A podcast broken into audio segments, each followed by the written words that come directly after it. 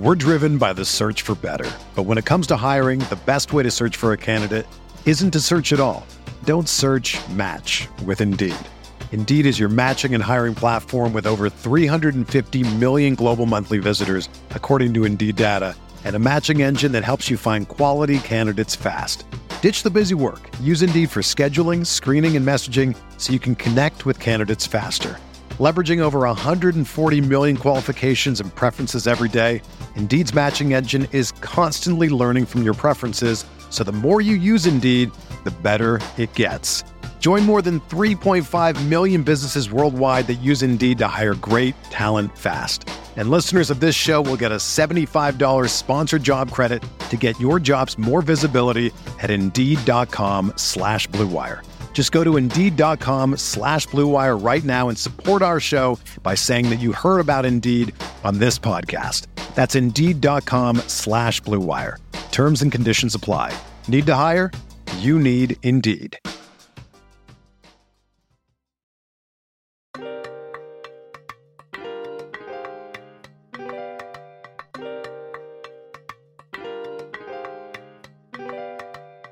How, how would you evaluate your season? Uh, I think we ain't done yet. You, you personally? I think we ain't done yet.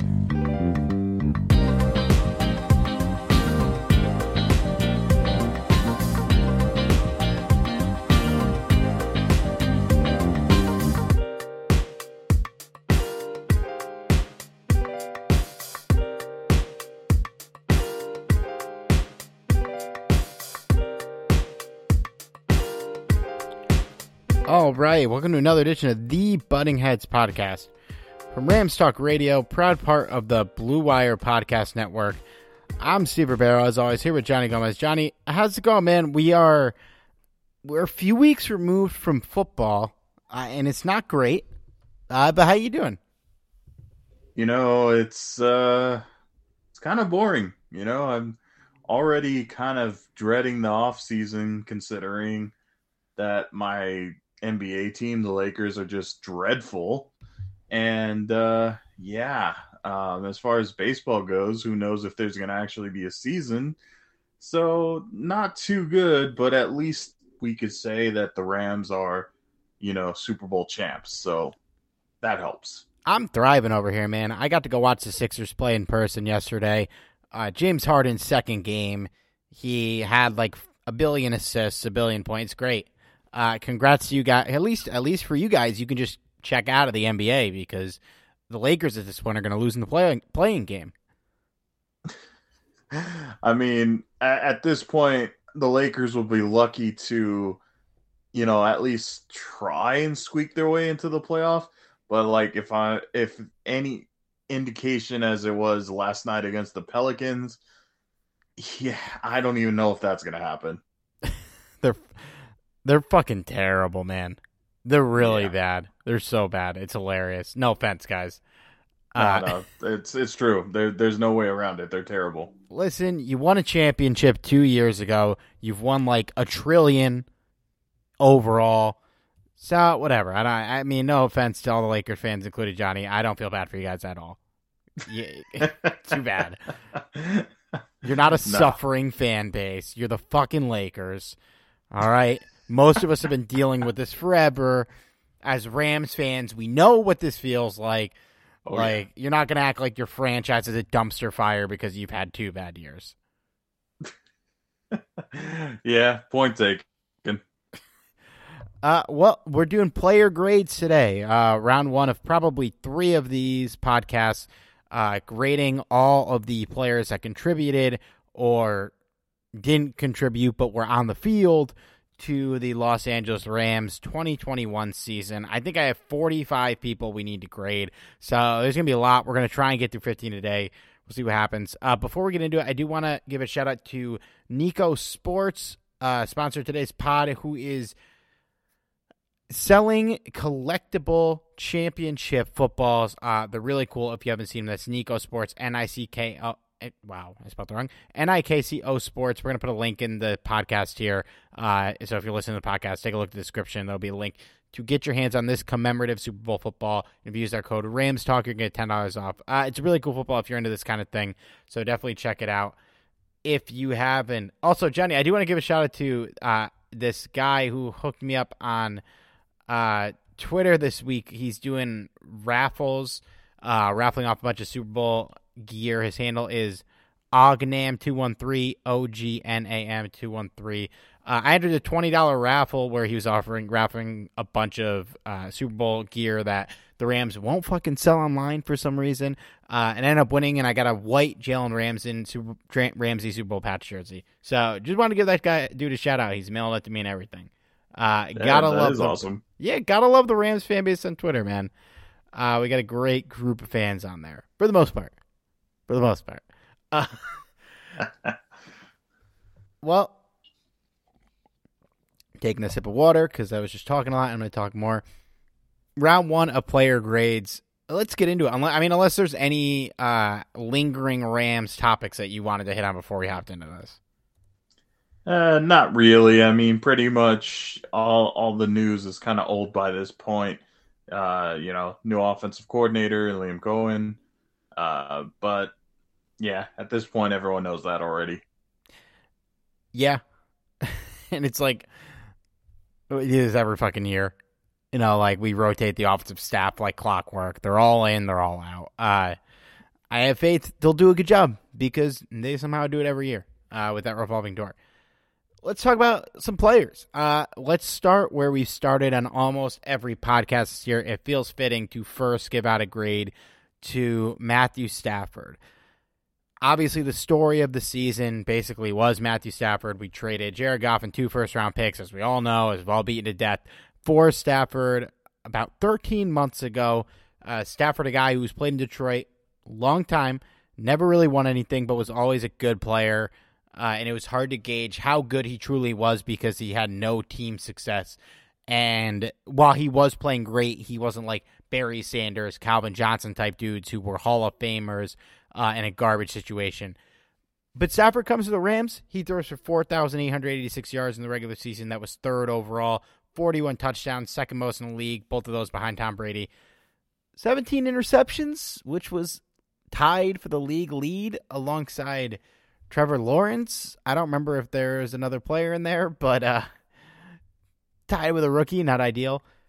sixty-three point eight Q B R on the year. That was fourth overall. He graded out to an eighty-six point one overall Q B grade on Pro Football Focus. That was seventh. Uh, those don't tell the full story because the reason the Rams traded for Matthew Stafford is because they believed he was the guy who could bring them to a championship despite having never won a playoff game before. And in the postseason, he goes four and oh, completes seventy percent of his passes, one thousand one hundred eighty-eight yards, nine touchdowns, three interceptions. Uh, incredible comeback performances by him in multiple playoff games this year. And uh, just really all season, not even just playoffs, came up huge in the clutch as he's done his whole career. It, like, I feel like we've kind of wrapped up the Stafford thing. I mean, not not the thing. Like, we're going to be talking about him for another year and hopefully many more beyond that. But clearly a successful trade. It all worked out. We're here. We broke the bank to bring in a guy who could win us a championship, and he did it in the first year. Uh, I will give him an A. I'm not going to give him an A plus because we got some rough moments during the regular season. You know, you lead the league in interceptions. You got to get docked a couple points for that. But overall, I mean, clearly an A. Uh, was a leader on this team, was an absolute monster when we needed him the most. Sure, he lost a couple games for us in the regular season, but who fucking cares, man? He did not do that in the playoffs. And even the games where in the playoffs we were throwing the game away uh, in the Tampa Bay game, that was not even on him. And he picked up the slack from the guys throwing away the game and came up huge with that late uh, big completion to Cooper Kupp in that game. It's an easy A for me, maybe the easiest grade on the list. Yeah, as far as uh, Matthew Stafford is concerned, anyone that is too overly critical of the guy, uh, why? You know, uh, the, this was essentially a gamble, and, and that's very understandably so. But I think for anybody that's very critical of this guy, was kind of, you know, fantasizing this guy going uh, over six thousand passing yards. And, and, and you know, is it pa- is it doable with this offense? I suppose. But, I, I mean, really, that's not that's not the goal here. You know, individual stats are nice, and, you know, it's it's kind of nice to say that your team has a uh, M V P on, on the roster, but who the hell cares if you don't bring home the M V, uh, the Super Bowl trophy? You know, that's the goal. A- any any team player will gladly trade in their M V P trophy to bring home the Lombardi trophy. That's that's pretty much all that needs to be said. Now, that being said, Matthew Stafford didn't have a flawless year at all. And, and uh, there was quite a few times, especially during the regular season, it was borderline frustrating because obviously this guy has oodles of talent. And all of a sudden, you know, you, you kind of get that good feeling gone when he's throwing a pick six, when all he had to do was throw it out of bounds, you know? It, it, it that's he never where throws it out, never throws never it away. Did. All, all, all of, although to be fair, in the playoffs, he learned to throw the ball away. Like all of a sudden, I, I'm like, where the hell was this during the regular season? Seriously, some regular season games could have been won had he just thrown the fucking ball away. Uh, but you know, that's either you know neither here or there. But um, overall, I, I give him a B plus. Uh, I know. I I thought I, I was being harsh. No, I mean, you know, I, I, I, B plus is still a damn good grade. Yeah, no, you know? I, I got tons of B pluses in my career. Yeah, well, same. But, uh, but you know, B plus is still a very good grade. It's still very fair. Um, I think A is when you can say you had a really flawless or close to flawless year, and that's not necessarily the case for Matthew Stafford. Um, And again, not not criticizing him too much here. I think B plus is a fair grade, and and you know it, if he just simply threw the ball away a couple of times, I think that it would easily be an A minus A. But um, yeah, I, I think a B plus is kind of a fair grade. It it's fair. He got a playoff bump from me. Uh, if it was just a regular season, it probably would have been B plus A minus. And I should. I, I should caveat, too, because we didn't say this, but uh, we've been doing this a while, so it's kind of understood for us. When we do grades, uh, we are, I would say it's kind of on a curve where we are grading against A, expectation, and B, results. Uh, like, I will say the next player on the list did not have as good of a year as Matthew Stafford, but I gave him a better grade because ex- it was expectations uh, were not the level they were for Stafford, who we brought in to basically played an M V P level in reality for what we gave up for him. And he did for the most part, uh, but not every week, like you said. So I, I don't think it's, I don't think it's too unfair. Uh, but I was just shocked because you sounded higher on him than I, I did before you gave the grade. and, and let me say this, the grades are silly. None of this really matters. It's just a fun way to recap the season. Yeah, it's not like Matthew Stafford is going to, you know, write me an angry letter or anything. He's yeah, going to be like, who the hell is Johnny Gomez? It's not going to get G P A. yeah, yeah, he might uh, he might send Steve, you know, uh, uh, you know, a box of cookies or something like that saying, thank you. He'll be mad that I didn't give him the A+. Uh, yeah, I mean, we've, we've talked about Stafford a shitload this year. We don't, we, well, I'm sure we'll talk about him probably every podcast for the rest of his tenure as a Ram. Um, so we can move on to the next guy, who I think we're both going to be very excited about. Ernest Jones, linebacker, rookie, late third-round pick. He in, in the regular season, fifteen games and seven starts, sixty-one total tackles, uh, one sack, two interceptions, four passes defended, and a huge performance by him in the Super Bowl, which the stats don't account for. Um, it cannot be understated how, how huge he was coming back from an injury in that game and playing at the level he did as a rookie, you know, in his real first meaningful, like not, I, okay, the, he played the week before, but like his first real genuine, like every snap playoff guy uh, in the Super Bowl. Uh, it's Pro Football Focus gave him a sixty-one point four grade, thirty-second among inside linebackers. I mean, for a rookie, especially of his caliber, that's a solid score to me. Um, for Pro Football Focus, too, I should caveat, those stats are never perfect, um, but they're good. I think they're a good indicator for positions that the naked eye and the the the basic level stats don't really tell the whole story for. Uh, and specifically with Jones, he graded out as the fifteenth best linebacker in coverage and the eighth best in pass rushing. So basically, as a pass defender, he was great. And that was kind of the book on what his weaknesses were coming out of college. So he steps in year one and is already excelling at the things that really knocked him down to a late third round pick. Uh, for me, he is an A plus. He was a late third round pick. He is easily the best linebacker on the football team, which is a very low bar. But he not only did that, he played really well. He played like a good linebacker. He didn't just play like better than the other guys. Uh, and so it's an A plus for me. Like I said, it's based on expectations. Uh, he blew me away, and I'm really glad they drafted him. I'm really excited to see how his co- career progresses over the next few years. Yeah, without a doubt, the uh, Ernest Jones certainly went above expectations. And, and I think, you know, obviously the Rams bringing in an inside linebacker for once is short of a miracle in and of itself. And for a rookie to step in and essentially take claim the starting role, even with guys like Troy Reeder um, starting in front of him, it's still a tall task because this it's not like the Rams drafted Ernest Jones in the first round. You know, th- this was uh, a later round guy, you know, fourth round, uh, third, third round, right? Third, third round, but third round compensatory. So like he got picked in, I think he, he got picked one hundred three. So okay, basically no, fourth, it. But yeah, third technically.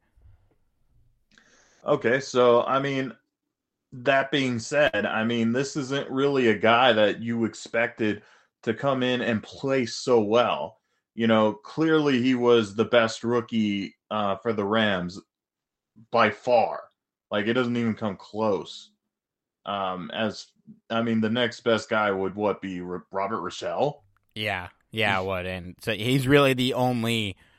Not that Rochelle didn't contribute at all, but he's the only rookie who really contributed in a meaningful way to the championship run. Yeah, and and he did. You know, even when that uh, when he finally, you know, took over the the starting role, and he um, went out for a couple weeks due to an injury, his his presence being gone was definitely felt, and teams did try to exploit the the middle of the field a lot more because, uh, as Steve mentioned, this was. You know, maybe it wasn't perfect in, in uh, pass coverage, but he was certainly um, a lot better than any of our options that we had beforehand. So uh, you you can't help but be but be excited for this guy's future. And uh, especially, you know, now that he has one season under his belt, hopefully he continues to develop. Uh, and the fact that Raheem Morris is coming back, which is a miracle of an, in and of itself, um, but yeah, him developing him even more, I, I think this is going to be a, a, a excellent year ahead of him in twenty twenty-two. So yeah, myself, uh, I, I gave him a solid A. I, I think um, considering expectations and everything, I, I don't know if any of us was really expecting him to uh, be nearly as successful as he was. I, I think it wouldn't have surprised everyone, anyone if he was the best linebacker on the team this year, but it would surprise people to see him play, like not only looking like an N F L player, like looking like a really legit guy, like really knows what he's doing out there. I, this is the third straight year that the Rams have drafted a guy after the hundredth pick that has really just come in and picked it up immediately with Jordan Fuller last year and David Edwards the year before, guys that just showed up when they got the call. Uh, they look like they've been out there for, for a long time. Uh, Jones, I would say not on the level of those two guys, but still at a very high level. Uh, next guy on my list, I got Sony Michel. Rams traded a fourth and a sixth round pick for Michel after Cam Akers went down with an injury to add some depth to the unit. He ended up be, being, for a brief period of time, the lead back uh, for a bit, a complimentary role behind Darrell Henderson. But on the year, eight hundred forty-five yards and four touchdowns, averaged four yards a carry. So if he ran the ball every play, they would have gotten the first down every drive. Um, twenty-one catches for one hundred twenty-eight yards and a touchdown on thirty-three targets. Uh, fairly quiet in the playoffs, though did make some big plays um, down the stretch, uh, mainly playing behind Cam Akers. So Pro Football Focus graded him as the fifty-second best running back on the year at a sixty-three point one, though to show the flaws in the stats, he was right behind Alvin Kamara at fifty-one. So again, uh, do you, I fucking hate that I'm about to say this, but do your own research on these grades. God help me.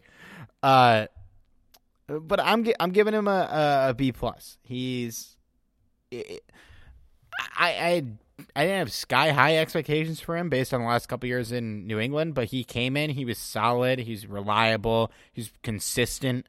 Uh, you know, never really came out and blew us away most of the time, but he was always solid. Like it felt like you knew what you were going to get was, which is a solid, reliable running back. Uh, I don't think he's going to be back here next year, but like every trade we made this year, shit, it it moved us one step closer to a championship. And I I I, I know he didn't contribute in huge ways in the playoffs, but I, I we needed Michel's presence big time during plenty of games in the regular season to get there. So yeah, I, I kind of agree with you, Steve. I think B plus is a fair grade, and par- partially because you know may- maybe wasn't the impact player that you know you kind of need at running back, but put simply, the Rams don't get to the playoffs without him. You know, for, for the stretch that Darrell Henderson was injured, and then, of course, Cam Akers hadn't been activated yet, Sony Michel carried the ground game for a while. And, you know, he kind of struggled early on, which makes sense considering he barely joined the team like weeks before the season started. Not even like preseason. It was weeks before the regular season started, and that in days, and of itself days before it, the regular season started. Was it? Oh, well, there you go. Days. Uh, so that in and of itself is impressive. He comes in, he learns an entirely new offense, and keep in mind that Sean McVay's offense is a complex offense. This isn't something, you know, he, he doesn't run it very uh, simplified offense. So for him to learn the offense and then adjust and then play at a high level, you you got to give uh you got to give a major kudos to him there. Um, again, maybe not that you know huge huge impact player, but certainly a really good contributor. And considering expectations, I mean, this was essentially a guy that we thought was just going to sit behind Darrell Henderson, but unfortunately, Darrell Henderson got injured. And you know what? He sees he sees the moment. He stepped up and um, was a was a really good contributor late later on in the season. Yeah, we uh, we needed him, man. Uh, I mean, we really needed him to, to win this year overall. Uh, he's definitely. I'm fine. I'm fine with trading a fourth round pick for what we got out of him, uh, for sure. No doubt about it. We're driven by the search for better. But when it comes to hiring, the best way to search for a candidate isn't to search at all. Don't search, match with Indeed. Indeed is your matching and hiring platform with over three hundred fifty million global monthly visitors, according to Indeed data, and a matching engine that helps you find quality candidates fast. Ditch the busy work. Use Indeed for scheduling, screening, and messaging so you can connect with candidates faster. Leveraging over one hundred forty million qualifications and preferences every day, Indeed's matching engine is constantly learning from your preferences. So the more you use Indeed, the better it gets. Join more than three point five million businesses worldwide that use Indeed to hire great talent fast. And listeners of this show will get a seventy-five dollars sponsored job credit to get your jobs more visibility at Indeed.com slash Blue Wire. Just go to Indeed.com slash Blue Wire right now and support our show by saying that you heard about Indeed on this podcast. That's Indeed.com slash Blue Wire. Terms and conditions apply. Need to hire? You need Indeed. Uh, for those sitting at home, remembering that these are usually a more little more negative than these. Uh, listen, we won the Super Bowl, so there's a lot of sunshine and roses in this podcast. Uh, but let's talk about David Long, uh, cornerback called up to the really, I'm not better says like not really a contributor at all for the first two years of his career. This is year three. Called upon to replace Troy Hill, uh, and the first couple games of the season, he looked like he belonged in the U S F L. He allowed on the year thirty-five catches on fifty-two targets for four hundred fifty-seven yards. Uh, the seventieth best cornerback on Pro Football Focus at sixty point eight. They also gave him a negative four point three coverage rating. He had forty tackles, four passes defended, interception. Um, played really bad, got benched. Later on in the year, we had to call on his number, and in his credit, later season David Long looked a lot better than early season David Long. Like, not enough for me to sit here and say this is a guy I believe in long term, but he made some big plays down the stretch for us, which was shocking given just how horrible he looked at the beginning of the year. So he's kind of a tough player to grade, uh, because if it wasn't for that late season resurgence, this would be an easy F for me. Um, But he did make some meaningful plays down in the playoffs. You know, he wasn't like lighting the world on fire, but uh, I, I think it was was it the N F C Championship where he came out and just played a really, really good game of football. Um, like like he made some he he, he was productive in the playoffs, and so I'm gonna up him to a C minus. Given that, he'll give him a nice little playoff bump. But uh, I, I'm interested to see what they do at this position next year. I. I think they really believe in Robert Rochelle, and I think he's probably going to be a starter next year. But depending on what happens with Williams and Dayon, and if they add anyone in free agency or the draft, David Long might once again be a day one starter next year. So uh, he's got some work to do, but it was nice to see him progress a little bit as the season went on. Oh, boy. Okay, David Long. It's a tough one. Because I'm yeah. not crazy, right? Like, he did play a lot better after uh, he had to come back and get some minutes. Yeah, so before I, I get to the to the rose-colored glasses there for a second, the um, if you really look at for the majority of the season, he was hard he was hot garbage, man. There was absolutely I, there was teams out there that knew exactly what to do if they got the ball off.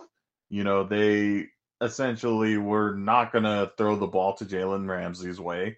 Um, they could try and throw it on, on Darius Williams, but why if David Long is right there?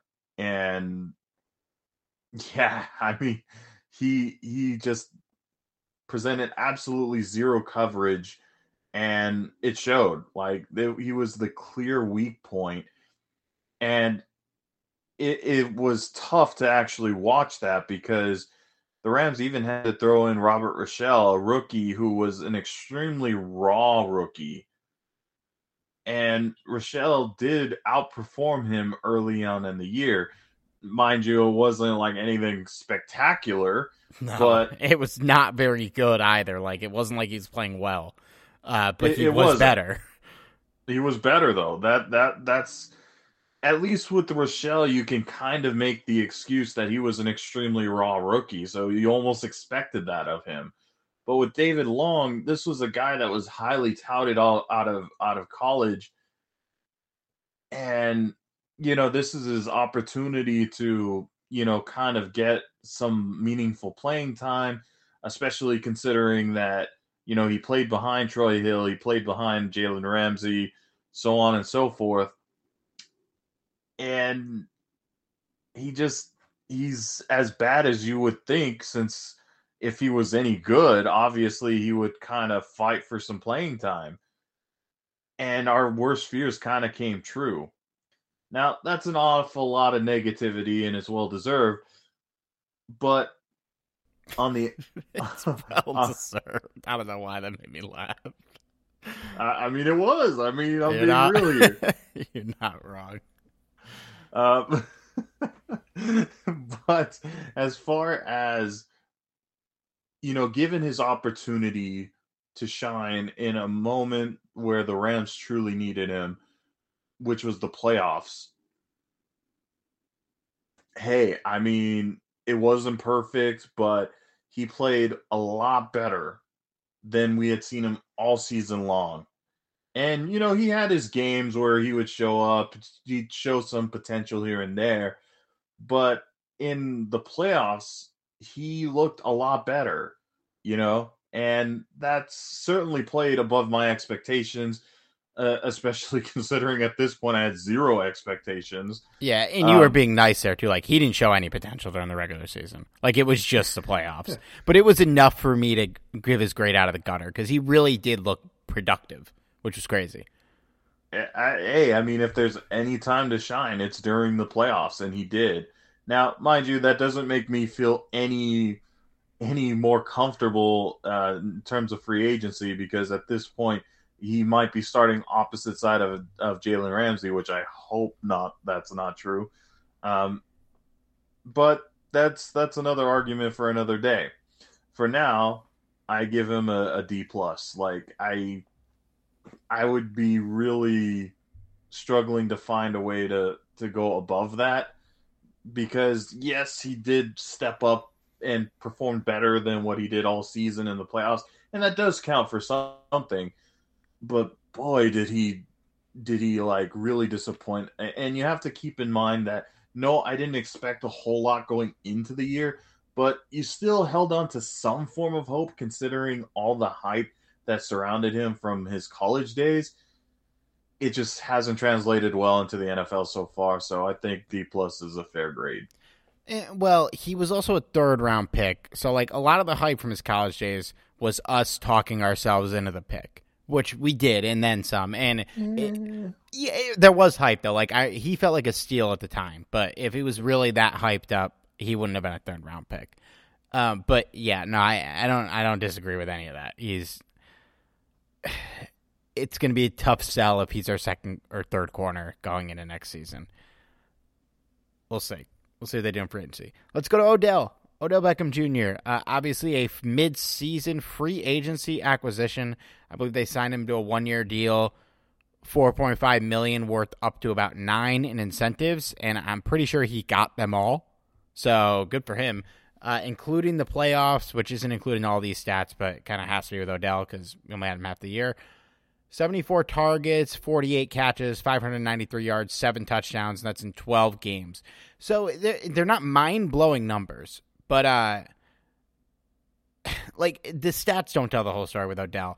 I was seventy-four point eight Pro Football Focus rating, and thirty that's thirty-first among all wide receivers, right between Mike Evans and Darnell Mooney, the couple slots behind Robert Woods, who we'll talk about in a little bit. Um, with Odell, like, he, he, he wasn't, like, putting up, you know, the yardage totals weren't crazy, but the things that he brought the most were, A, just... he was a great red zone threat, and in the regular season, he I felt like he was scoring every game he played in. Um, a red zone threat that like we haven't had a red zone threat in a long time, uh, re- like a really long time. Like the like if you want to count Sammy Watkins, then that's the last red zone threat we had, true red zone threat that we've had. Um, I mean, I guess Cooper Kupp, Cooper Kupp is now, but like like a real like. Throw a fade to this guy, he'll go get it. Because before Sammy Watkins, it, it, might, it might be Torrey Hall. Uh, and, and if he was, if we even consider him, you know, that type of guy, uh, obviously it should be Hall of Famer. But you know what I mean. I, I like with Odell, you know, it's it's hard for me to give him anything lower than an A. Uh, for the baggage that this guy brought in, you know, perceived baggage, I would say, because I think a lot of it was overblown. Uh, but at the same time, he did kind of force his way out of Cleveland. He, for coming in mid-season and expecting to be in a role where he was really going to be the third receiver in split snaps, maybe even with guys like Van Jefferson, to Robert Woods going down and having to step in and be a pl- relied on playmaker, the second guy in this passing game, almost immediately. Uh, I give him an A, man. He stepped in. He did everything that he we asked of him. He bought in.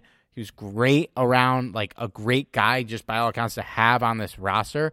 Uh, and he's a fucking stud, man. I mean, you got reminded why this guy was so hyped and touted throughout his Giants days, and it kind of it just withered away in Cleveland for whatever reason. And, you know, based on his performance here, it seems like a knock on Cleveland more than a knock on Odell. Uh, this is a guy that I, I it sucks that he got injured in the Super Bowl. These numbers would be a lot higher if he played in that game because he was cooking early. Uh, but it's a guy that I hope they prioritize and I hope they bring back. Without a doubt, this is an A plus. Like that, I, there's not a whole lot more to say. It's just I I know that like maybe if you look go by stats, particularly receiving yards, it's not like oh my God, Odell was, you know, getting all these receiving yards and, you know, he was giving uh, Cooper Kupp a run for his money. And, and no, no, he wasn't. But at the same time, you have to realize that Odell came, you know, at past midseason, right? It was, it was a couple games past midseason, right? It, it was, I, I think this was week nine or week ten. It was like right at week, like he played, uh, he played twelve games total. So four of those are playoff games. So eight games in a now seventeen-game season, basically mid-season. So there you go. The, to come into an entirely new offense mid-season, you know, you're you're trying to develop some kind of chemistry.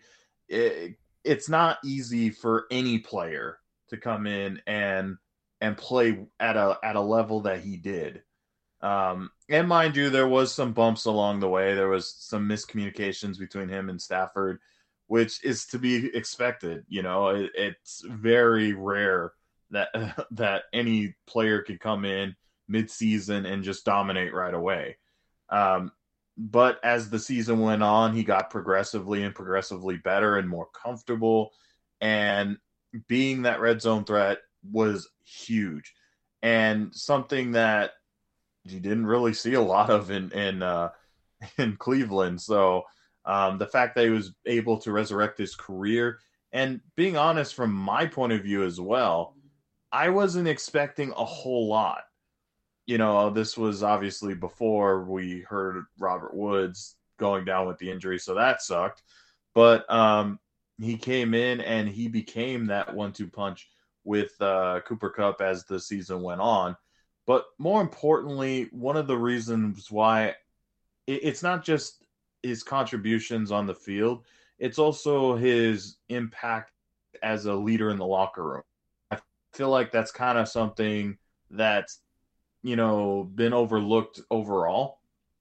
You could see his maturity level just continue to, um, you know, develop in Los Angeles. And it, it came to the point that he's not only developed a fan base within L A, but he's also developed uh, a highly a high respect within his team.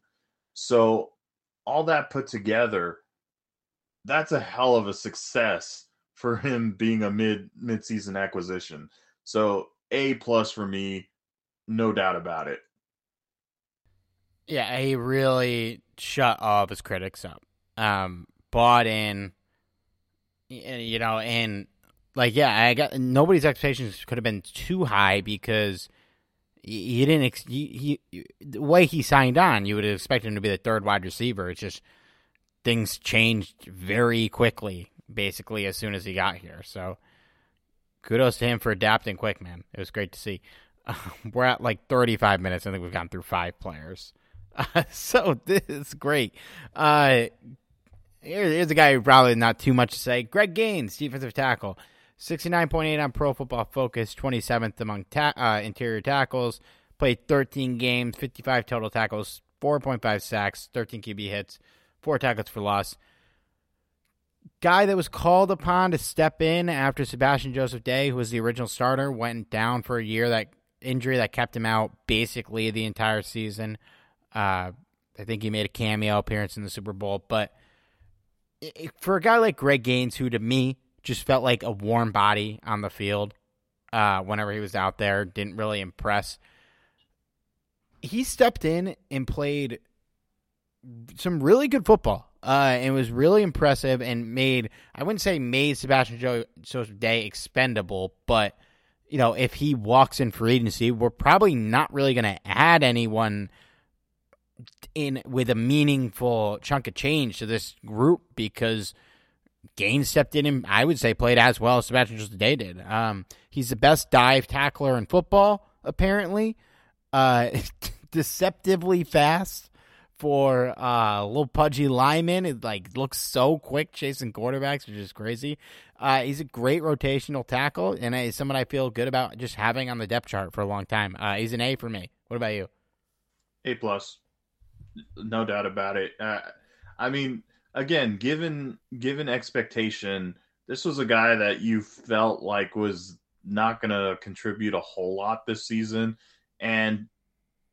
In, in in the end, he was kind of this year's Morgan Fox.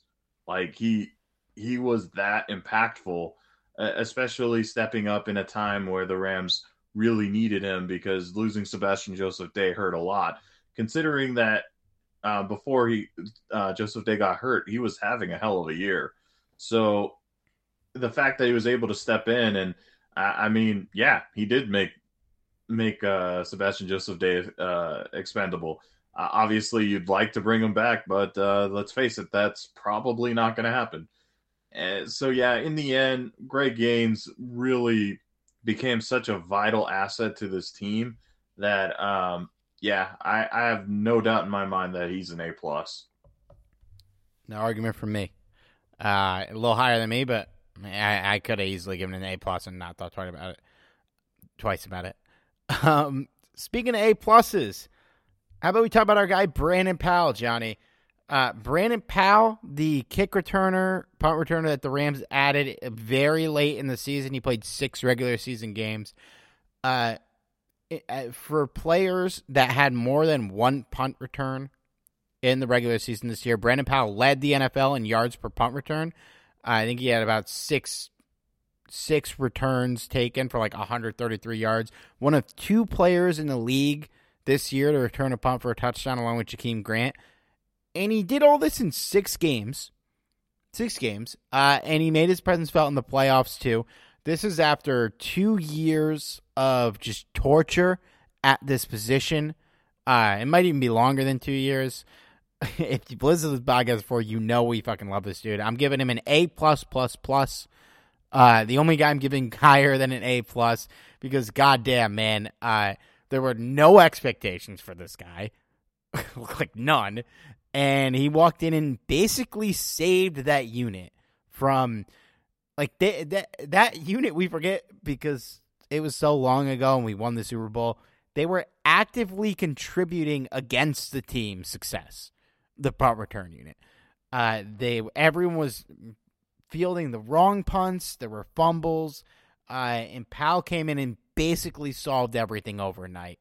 I uh, just love this guy, man. He's got to be back next year. I'll be distraught if he's not. There's a reason why I call him the savior, and and it's because he did. He saved this return special, uh, return specialist unit. I mean, there's not much more to say than yeah. I mean, this guy came in with zero expectations. Nobody even really knew who he was until he started, you know, making some awesome returns. And it got to the point where, like, he, he's a key free agent, in my opinion. This is a guy, in my opinion, that uh, the Rams absolutely need to bring back. And there's uh, there's quite a few free agents the Rams have, and yeah, you'd like to bring back a lot of them, and maybe he's not the biggest name, but he's certainly up there as one of the biggest needs to return for this team, especially because if if he doesn't return, do we send Cooper Kupp back out there? I, I would hope not. They still I, do, I, even while he's here, dude. Uh, not yeah, not touching that one today. Yeah, that's that. That's a story for another day. But uh, yeah, um, I, I I totally agree with you. A and the like million pluses that you put there. Yeah, I'm I'm right there with you, man. This is his fifth team. He's been floating around the league since twenty eighteen. What the hell's everybody doing? I mean, that just shows uh, that the Rams have a knack for evaluating talent. I it, mean, it, it's crazy when guys like this just randomly pop up uh, and just contribute. That's uh, why he needs to come back. If it's all downhill for here from Brandon Powell, which I don't think it will be, but if it is, a, a truly meaningful contributor on a Super Bowl team out of nowhere. Uh, we'll always love the guy no matter what happens from here. I, I'm going to skip around here so we don't give it like a fifth straight A plus. Troy Reeder. Troy Reeder, starting linebacker all year. Uh, ninety-one tackles, forty-eight of them solo, had two sacks, four Q B hits, six passes defended. Uh, really graded out well, too, surprisingly. Uh, the analytics actually really favor Troy Reeder. Uh, he's an analytical darling. I'm I'm just kidding. Uh, it was a forty-three point one on Pro Football Focus. That's the seventy-fourth highest grade among linebackers. Really uh, did what's the opposite of shine? Dulled. Really dulled in pass coverage. Uh, he was a thirty-four point eight coverage grade. Uh, quarterbacks targeting jo- Troy Reeder this year at a ninety-two point nine eight passer rating. He allowed fifty catches uh, for three hundred sixty-one yards and two touchdowns uh, on fifty-one targets. I don't think that's accurate. I, I, I have to confirm that because that sounds insane. Um, I, I think I fucked up the catches versus targets there. My, my grade for Troy Reeder is uh, a D. And he would be an F, but because we're grading on expectations, I had no, I did not think this guy was good before the year. Uh, and occasionally he looked okay, uh, but mostly he didn't. Uh, he's bad. He's a true liability on this defense. Uh, he's a restricted free agent, so he'll probably be back. And like, I guess if he's your third linebacker, like that's fine. But I really hope he's not starting next year. We've done this rodeo enough. Like, what more evidence do we need to see that this guy is not the answer? I mean, they gave him the green dot for a playoff game and then just took it away. Like, I, I don't know what more proof they need to know that he is not, like, not a productive player in this position. You know, um, in, in terms of a backup, in terms of a, a special teamer, I think Troy Reeder is a is a great player to have. But as a starter, he he is not a starter. He he should not be a starter for any team. And this is more of a fail on on uh, you know, the Rams front office part, maybe even the the coaching staff's part, because while like I said, I I, I don't mind having Troy Reeder on this roster. But he should be a backup at best, you know, a special teamer at best. Having him out there as a starter is is not a good idea. And and it showed again in, you know, twenty twenty-one. So I didn't have a whole lot to expect from him. Um, and there were games where he was an absolute liability. But there were also games I felt like he was better than I expected for sure. Um, And, and I can't overlook that because I would say that there was far more games where he did about what I would expect or better than there were games where I felt like he was a liability. So for me, I gave him a C minus. I, I can understand why you would give him a lower grade because you would hope that he would improve over time. But let's face it, do any of us really expect him to improve over from compared to last year? Uh, I didn't. No, I guess not. Uh, I don't know. I feel like the moments of productivity were few and far between for me. There were an occasional few good games, though, but I don't know. It felt like any quarterback who knew what they were doing just targeted him at will. Uh, and by the way, it was yeah. forty catches on fifty-one targets, not fifty. Uh, like that would have been that. Even even as one of the biggest Troy Reeder critics, like even I knew that was not true. So sorry about that. Steve wanted to emphasize his uh, displeasure. I spent I spent an extra thirty minutes preparing for this podcast, taking notes, and I still fucked it up. Uh, yeah. Well, we'll probably be talking about Troy Reeder again next year, so shit, whatever. Uh, Big Wit, Andrew Whitworth, our starting beloved left tackle. At age forty, he was the fourth best tackle on Pro Football Focus with an eighty-seven point two grade this season. It was his highest graded season on the Rams. I think it was like his third highest grade overall. He had a couple better in Cincinnati. Uh, he was the highest graded pass protector in football, uh, according to Pro Football Focus. He did allow five sacks this year, but only sixteen pressures. I mean, you you lay all those stats out there. The guy's fucking forty. Like, I don't know how you don't give him an A plus. Yeah, I I don't understand how you couldn't give him an A plus either. Uh, because, I, I mean, this this guy's been dominant since putting on a Ram uniform, and it, it still amazes me to this day, considering that he, even coming to the Rams, he was kind of on the decline of his career, and you'd never know it.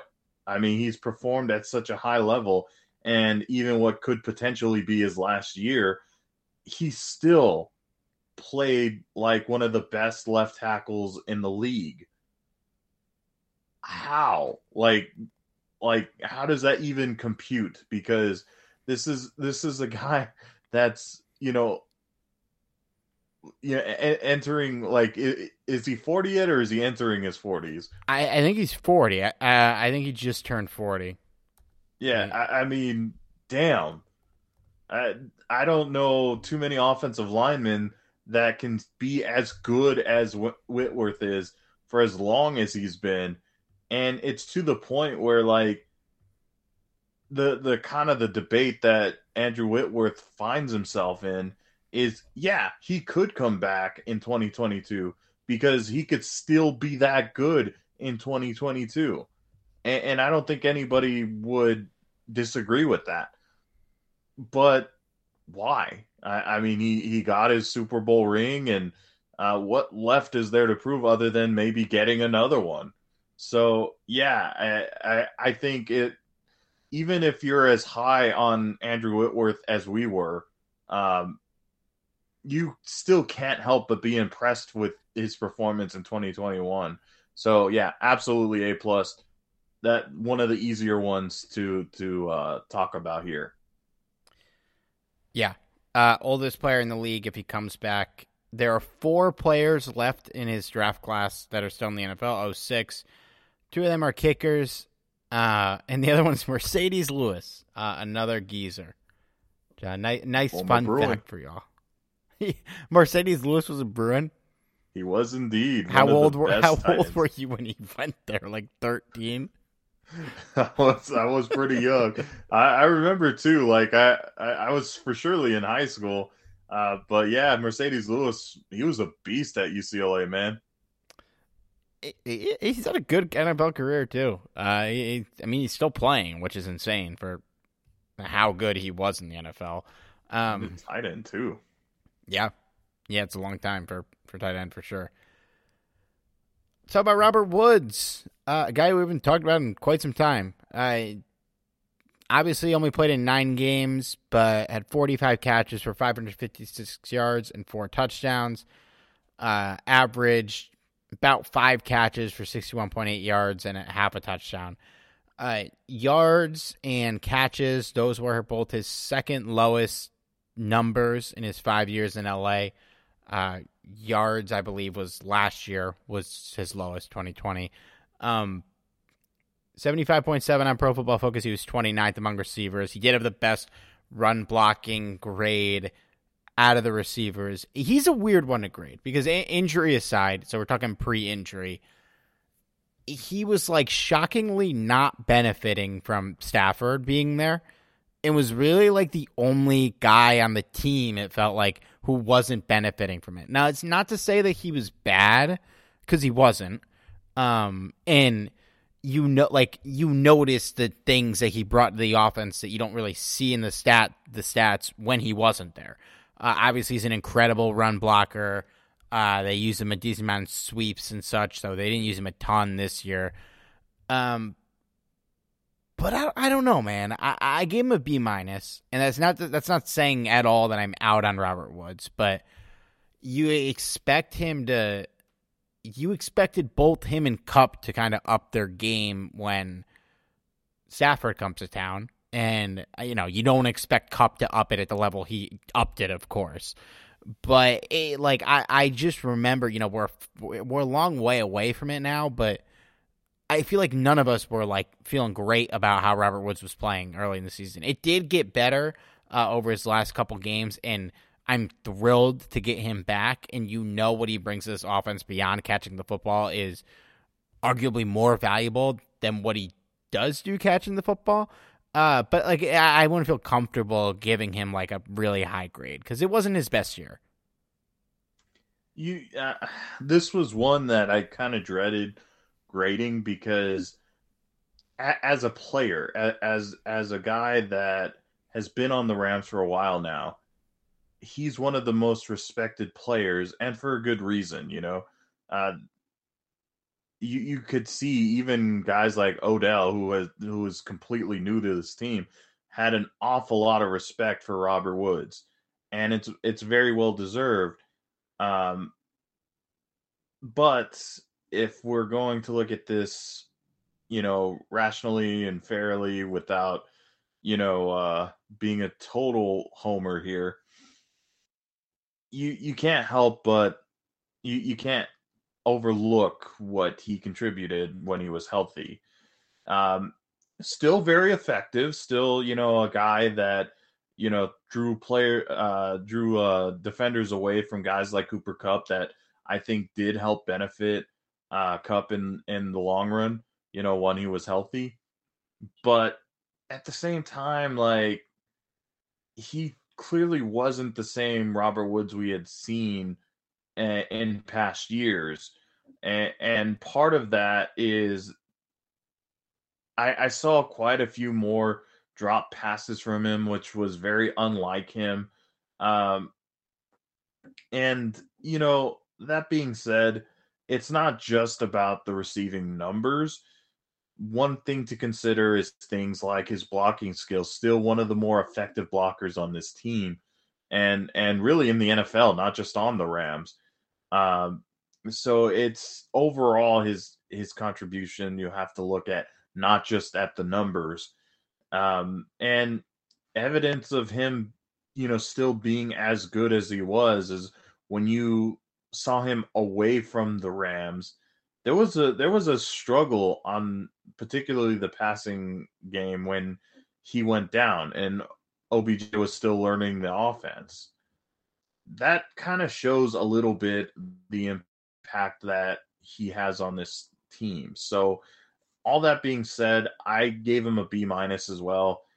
I, I think that's a fair grade because, you know, it wasn't one of his better seasons. And here's hoping that once he recovers, he'll come back um, and come back better than ever. We'll see. Yeah, and, and like, glass half full. Like, it wasn't really, like, I, I didn't feel like he regressed much as a player. Like, it didn't look like he lost a step or anything. He just wasn't, like, producing at the level you, you'd hoped he would. Uh, for me, it felt like more of, like, a slump than, a like, a like a sign of things to come. Obviously, he's got to recover from a pretty severe injury, and so that'll be the biggest hurdle for him next year. But I'm excited to get him back, and I, I don't have any, like, I haven't lost faith in the guy at all. It was just not not his best year. Uh, let's go to let's go to Darius Williams, which should be another fun one. He was sixty-one point eight Pro Football Focus grade. That was sixty-fourth among cornerbacks, which is not great. Uh. Pro Football Focus says uh, that he allowed fifty-three catches on eighty-one targets for six hundred five yards and three touchdowns this year. I believe that includes playoffs in their numbers, but I'm not one hundred percent sure of that. Uh, he was a guy who played really, really well last year, and so our expectations were really high. Uh, and he just didn't have it this year, I guess. Like, it, he wasn't terrible. Um, I would like to have him back at the the price is right. You know, not someone I'd overpay for, but the Rams threw some money at him this offseason. I'm not gonna be upset about it, but it felt like a lot of the time, like when the secondary was struggling, it was him struggling, like more often than not. Uh, obviously there was the games early on with David Long, but once they replaced him, like it was Williams who was the guy that was getting the blunt of the the targets that were being successful. And so, but but also, like, Sosa made a good point last week where he said, you know, how can you look good playing alongside Jalen Ramsey? And it's a fair point. Um, but Darius Williams looked good playing against Jalen Ramsey last season. And so I think I'm going to, I think I'm landing on a C minus for Williams. Uh, it, it was just, it felt like, you know, when, when the secondary had bad games, it was just him having a bad game. Uh, not that he was the only culprit, but, like, if the secondary played bad, usually you there are multiple Darius Williams targets that were a part of it. Um, again, if they bring him back, I'd be thrilled because he's going to leave a hole if he's gone. But uh, this was a tough year, tough year for him. So if you go back to the twenty twenty season, and you see how effective of a player he was, it's just the complete opposite of the player we saw in twenty twenty-one. You know, and, and yes, you, the, the point about Jalen Ramsey kind of shining while everyone else kind of pales in comparison, that that's somewhat true. But again, Darius Williams was a highly touted player in in twenty twenty. It was to the point where I was very concerned about losing him, uh, you know, in, in free agency this year. And I guess to an extent I am a little concerned about losing him still because, again, there's not much money. There's not much, uh, you know, draft capital.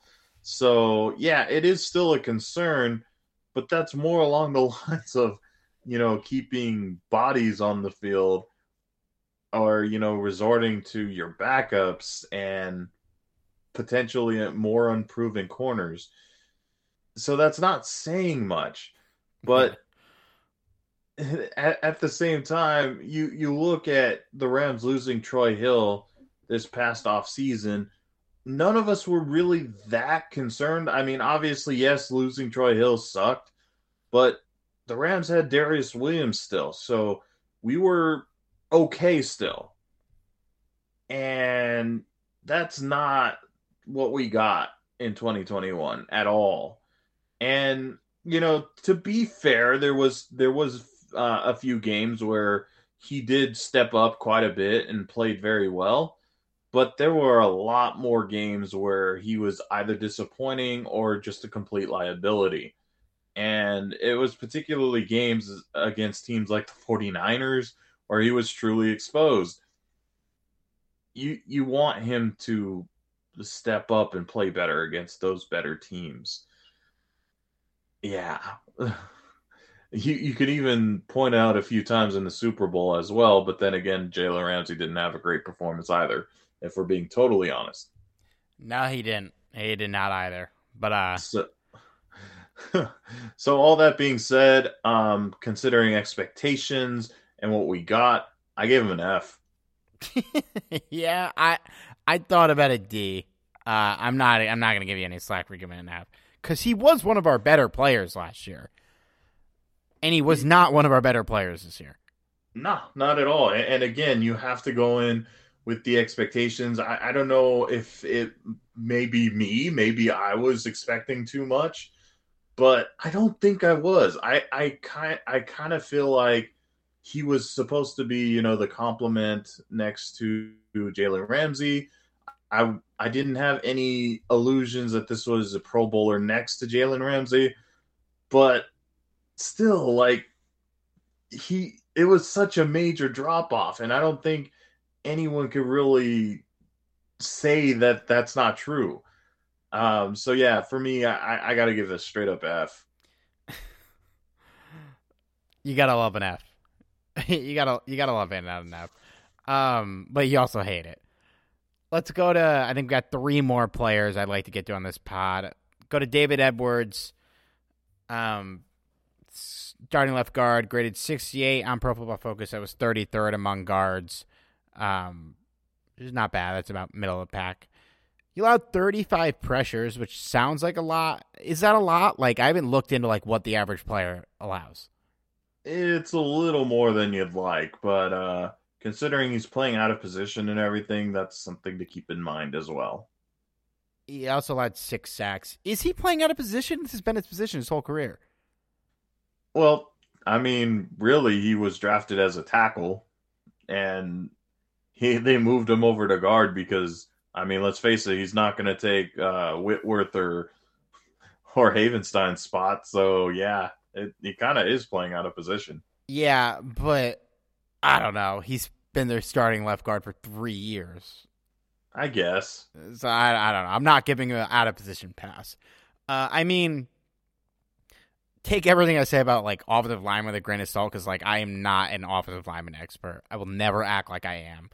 Uh, I gave Edwards a, I think a B minus, you know, because the offensive line more or less this year felt pretty stable, and he's a big part of that. He's been here for three years. Uh, he did, you know, fuck up a fair amount. You know, thirty-five pressures is, is not nothing. Um, but it, not, like, in a way where I ever, like, felt like David Edwards is a liability at all. Uh, and I think it's probably true for most of the offensive linemen on this team, besides, besides Witt, obviously, he was a stud. Uh, they, they got it done. And, you know, I, I don't really can't really go higher than – and I, you could talk me into a B, B plus, but I, it wasn't an A season by him. But it didn't need to be. Uh, I, I was fine with his performance. Yeah, I, I, I'm kind of with you, Steve. I, I said a B minus as well. Certainly wasn't perfect, but I felt like considering um, how he played in twenty twenty, I thought he did okay. And this year I felt like he stepped up a little bit at times. Uh, but there was also times where he just wasn't that great. So, um, yeah, I think B minus is, is a fair grade. Uh, I mean, he, he, he, geez, I can't talk right now. Okay. so, yeah. So as far as the offensive line is concerned, I feel like as a whole, the offensive line uh, did much better than anticipated. And, you know, there were moments where it could have been better, but I feel like overall it was a lot better um, than what anybody could expect. So yeah, B minus I feel like is a fair grade um, overall. Let's go to uh, last two players we'll talk about today. Both captains. Start with Jordan Fuller. one hundred thirteen tackles in the year, sixty-three solo. Led the team in total tackles. He was second in solo tackles, but he missed a game. Uh, and I think he finished one behind Taylor Rapp, so he probably would have led the team in it if he played every game. seventy-four point three Pro Football Focus grade, nineteenth among safeties, which is very solid. He had the sixth highest run defense score for a safety. Uh... Man, he comes in as a captain off of a, a, a, a he got hurt last year, right? Uh, he didn't play the whole year. Uh, I believe he played most of the year last year. Maybe I'm thinking of something else. I'll find out later. But regardless, second season as a Ram, and he's basically called upon to be the anchor of this defense, not in like the Aaron Donald sense, but he gets the green dot. He's the vocal leader of this defense, and he, he plays great. Uh, you know, it wasn't a perfect season, but I was really impressed by him, especially as a second-year guy. You know, he's not a highly touted draft capital type player. It's a sixth-round pick. Um, but he's just really good, man. You know, I don't know if he's a guy that I think is going to develop into, like, you know, like a an all-time great safety or anything like that, but I think he's going to be a really good safety for quite some time. And, you know, the Rams always let their safeties walk, so we'll see if all those years are spent here. But, but for the time we have him, I'm really going to enjoy him. Uh, I give him an A minus. Uh, you know, just solid. Would have been nice to have him for the playoff run, but uh, unfortunately things that work, work out that way. But he was certainly a, a big contributor to this championship this season. Yeah, so it's absolutely impressive that he he gets the green dot as a second-year guy. And it shows you the amount of respect that the team overall has for him. You know, not just his fellow players, but the coaching staff as well. That's that's an awful lot of trust for a guy that's coming into his second year. Um, that that's that's remarkable, actually. Uh, considering his rookie season, he he played really, really well. And I think it was a bit of an adjustment for him because he was playing alongside of John Johnson, and then he also had Troy Hill for help. So I think it was a bit of a struggle early on for him because he, you know, that that's that's huge. That's a huge puzzle to miss there.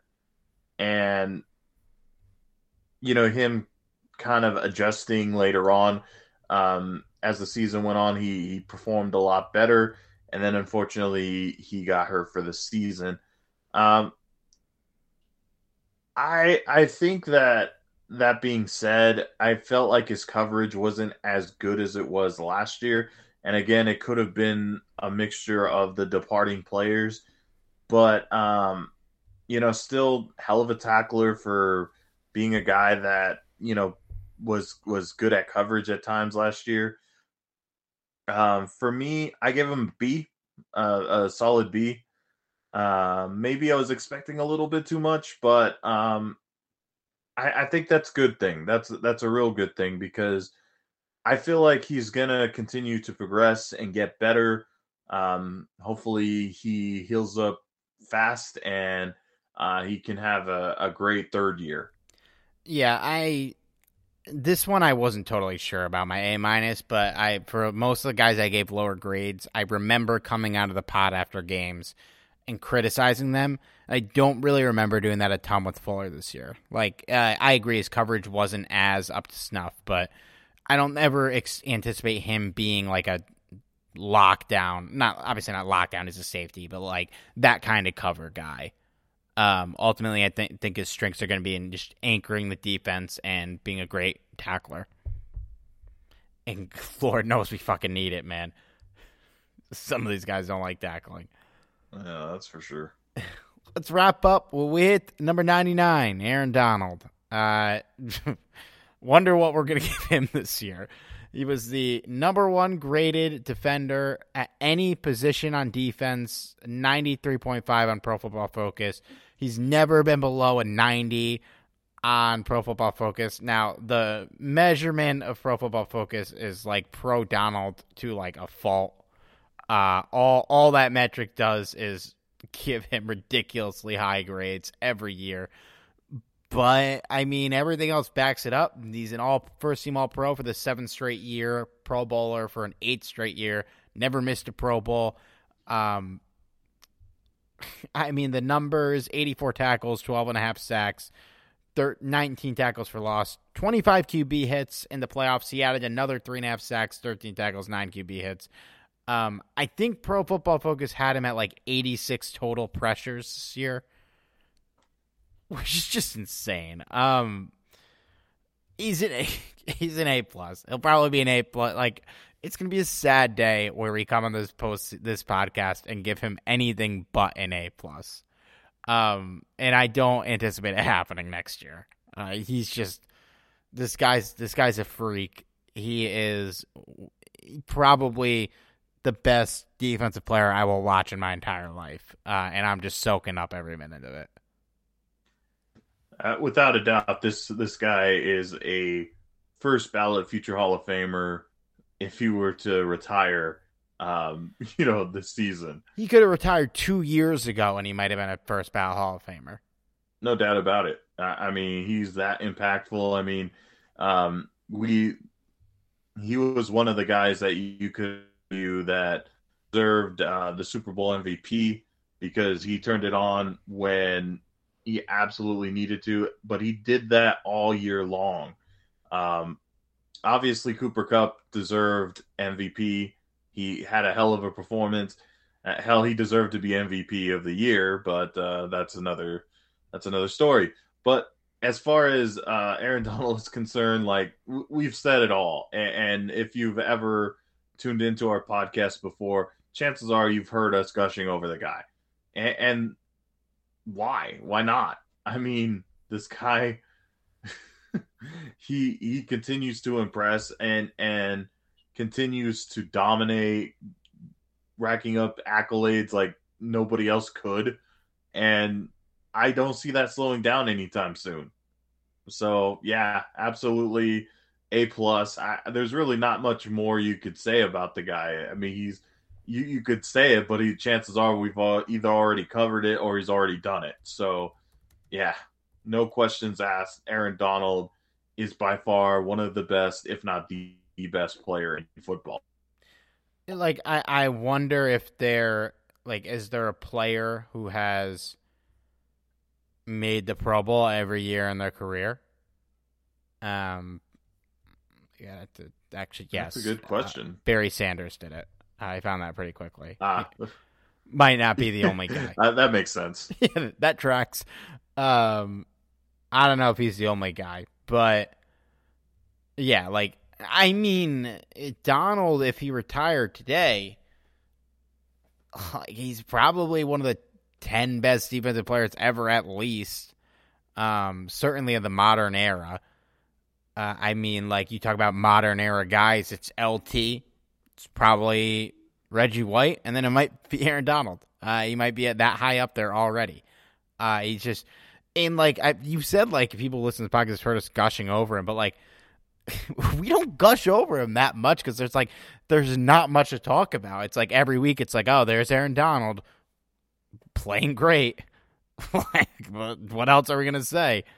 Uh, even with the grades every year, we come on here and I feel like we just have bigger discussions about him because we don't appreciate him enough during the year. Like, we just come on, we talk about how much how great he is, how much we we don't appreciate him enough, but. Shit, man, he's just, I don't know. There really isn't much else to say.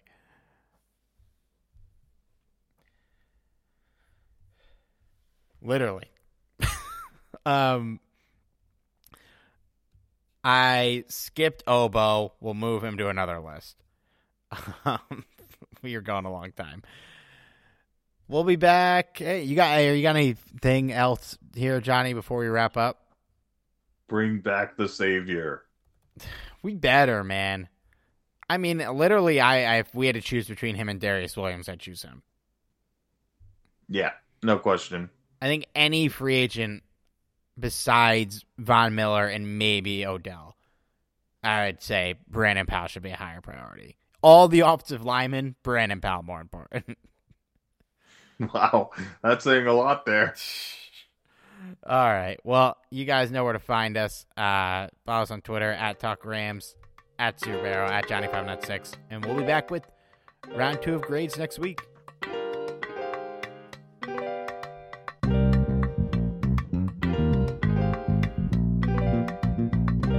Tell Sean Payton, keep talking that. We're going to see him soon. You feel me?